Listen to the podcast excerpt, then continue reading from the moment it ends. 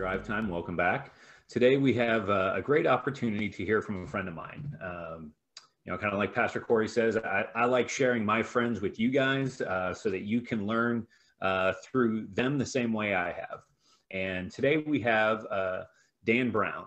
Dan uh, and I have been friends for about six or seven years, and I've had the, the absolute pleasure of, of getting to know him and his wife Lizzie as they've grown from um, slightly awkward teenagers to uh, young adults who are, are just, they've got this life thing figured out. They got it nailed down, absolutely no issues. Um, it's actually uh, inspiring and amazing to watch. Um, and if you believe that, I have a bridge to sell you. But, anyways, uh, they, they are a great couple. And, and Dan has, uh, um, in a recent conversation with Dan, just inspired me to, to really uh, look at people through a new set of eyes um, and a fresh perspective. And that came from a conversation where we were we were talking about uh, doing one of these videos, and Dan brought up the topic that he wanted to to to really touch on this topic of uh, accepting others for who they are, uh, really loving them for who they are, and it that topic as we discussed it kind of I don't want to say went a different direction, but we went down uh, a path that I hadn't expected. So, so Dan, first, welcome to Drive Time. Uh, Thank thanks for being here.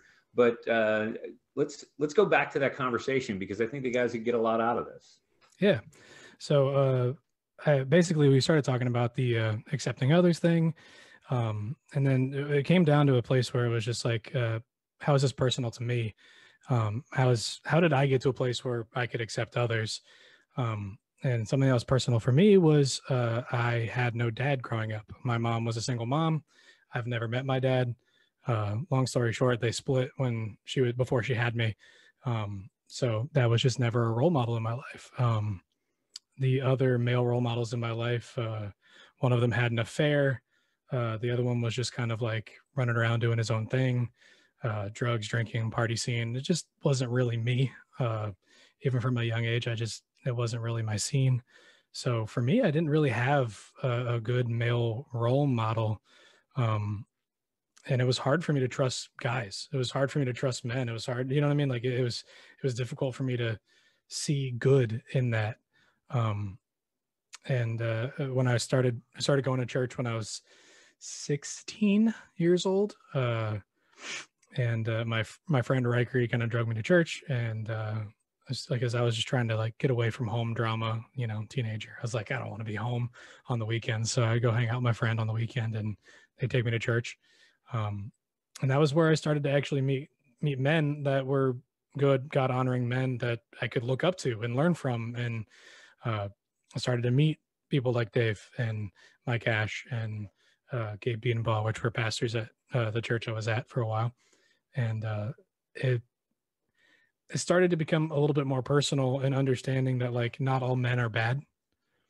Uh, but it took a lot of time trust uh, putting stuff down on my end you know uh, to to start to get to a place where it was like okay cool like yeah my life looks different and your life looks different but like how do i trust everybody? How do i trust dudes in this process?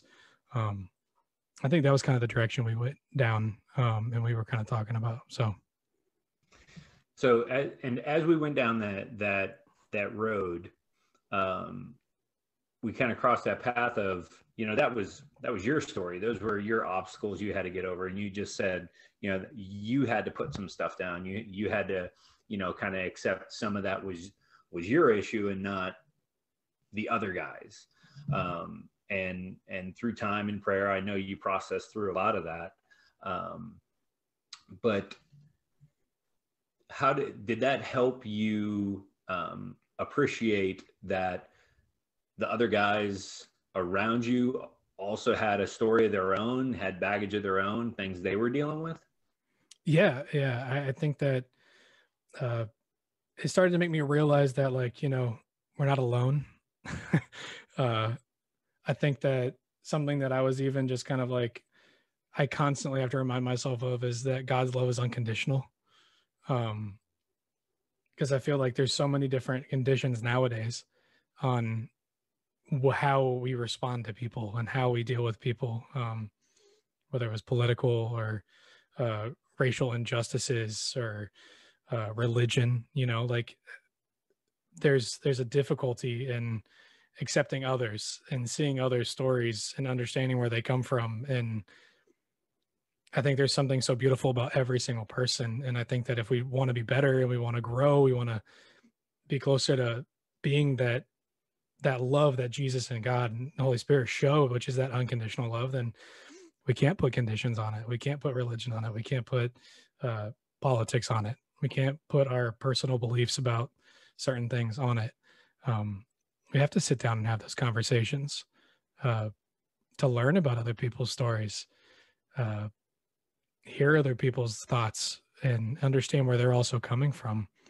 Uh, not everybody was uh, raised here, has the same story as you, raised in the same house as you, with the same beliefs as you, and um, went through the same things as you. I mean, I know my wife; she has uh, loving parents, mother and father. Like everybody was there, big family. I was a small family, almost complete opposite situation as what she was going through, and I think that it's it's beautiful because everybody's so different in every single way, and um, I think there's a there's a way to connect with every single person on a specific level, and you have to just kind of find that stuff, have those conversations, and talk to those people. All right, so conceptually, you know, in the, in the big picture, that sounds great. Mm-hmm. Um, you know, love people where they're at, and and uh, you know, try to understand their perspective, um, and understand that they they have their own baggage that they're bringing to the encounter. Um, how do you do that? How, what are some ways where, um, you know, whether it's internal that you're, you know, reminding yourself or ways that you, you help draw people into the conversation and draw that information out? Like, how do you, how do you go about getting to those points where you can have those conversations where it doesn't matter where you're coming from. You can just start to relate to each other. Yeah. Uh, I think conversation is the the key to starting all of that stuff. Like sitting down, having a conversation, uh, even though you know that person may not agree with you or gone through the same things or believe with what you believe. Uh, then conversations are super important. Uh, I think even beyond that, level-headed conversations are are super important. Uh, and having an open heart and knowing that it's okay to challenge your own beliefs. Uh, it's okay to listen to somebody else challenge your beliefs. Um, I think that when you can get to a place where your heart is open enough to where it's like you have your beliefs, you have your belief system, you have your moral values, you have all those things, but you can open yourself up and have conversations with others, uh, even if they believe the complete opposite of you. But you can you can still see them for who they are, the person that they are, uh, love them the same way, and allow them to, again, have that conversation with you. You know what I mean? Like, as much as it's you having conversations with them, it's them having a conversation with you. Um, and just recognizing that, you know, like, uh, again, politics seems like the the normal thing to be talking about right now, but and like I've had tons of conversations with people that don't believe the same thing as me, uh, challenge those those beliefs, and those people are Christians just as much as I am. But where they came from, how they were raised, the environment they were raised in, the people they were surrounded by, their friends, their family, the the circumstances in which they had to deal with growing up, all got them to this place they're just as much human. They're just as much walking with Christ. They're like they're still all of those things. Um, so I think it comes down to having a conversation, level-headed, open, honest, uh, and a trusting conversation, knowing that like even if you're going to leave that conversation disagreeing with each other, you still love each other. And that's kind of where my heart is on that type of stuff. So um, I'm glad you kind of landed there because that's that's actually kind of the question I wanted to ask you. Is you said even if you leave the conversation disagreeing with them, mm-hmm. because to challenge, if you and I have differing points of view, I can allow you to challenge my beliefs and I can even eh, lovingly challenge your beliefs. Mm-hmm. Um, and we can both leave not feeling beat up, not feeling, uh, you know, beat down by the other person. Uh, and so, do you feel like just because you allow someone to challenge your beliefs, that you you open your mind enough to say, like, okay, I'll, I'll listen to your point of view, whether you in the end you go, oh wow, I never thought of it that way, or you said, yeah, I see your point, but I still disagree. Mm-hmm. Um, do you feel like just by saying open up your mind instantly means you have to change your beliefs to agree with that person? Uh, no. Uh, I think that I think that you're still allowed to be your own person. I think that you're still allowed to have your own belief system. I think you're still allowed to do the things that you feel like are what you feel like is right. You're still allowed to have your own morals, your own values, your like you're still you. Uh, but I think that uh, there's a trust built when you can have those conversations. I think that there's uh, something special that happens when you have those conversations, that people feel more loved, especially if it's like a Christian with a non-Christian. You know what I mean? And then you can have those those conversations and still leave like, hey, I still love you, dude. Right, you know what I mean? Like I'll still end with this with a hug. Like we still, yeah, we disagree. Yeah, we don't believe the same things, but man, like I still love you as who you are. I think that that alone can help lead people to Christ. I think that alone gets people to come to church because it's not like, hey, I'm judging you. Hey, just because I don't agree with you, I don't love you. It's those things, those moral values are still there. They're, you're still you, they're still them. But like, my goodness, if it just uh, like it's just an overflow of a conversation, just loving people, uh, open hearts, open minds. I think it's it's important. Yeah. So mind blowing. We can have conversations who who don't with people who don't think like us, mm-hmm. and uh, have open dialogue uh, without attacking one another, and we can even leave as friends in disagreement. Correct. That's world changing yeah. right there. Yeah, it is.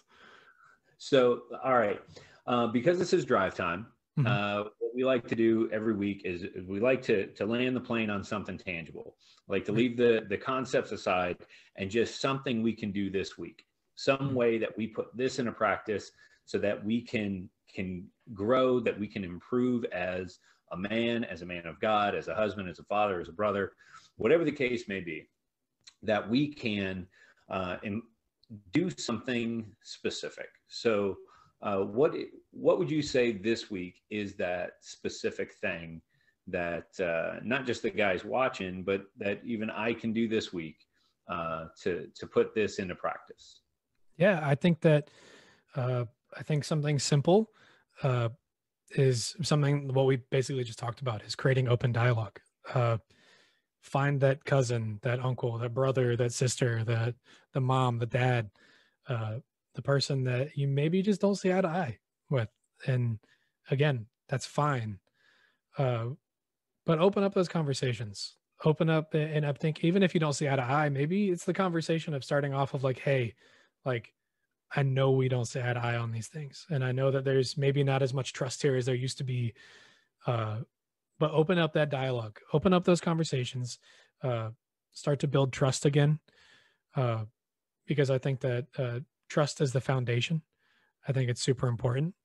Um so find that person that loved one that uh, and again, somebody that you're you love, and at the end of the day, no matter what, you're still not going to look at them any different.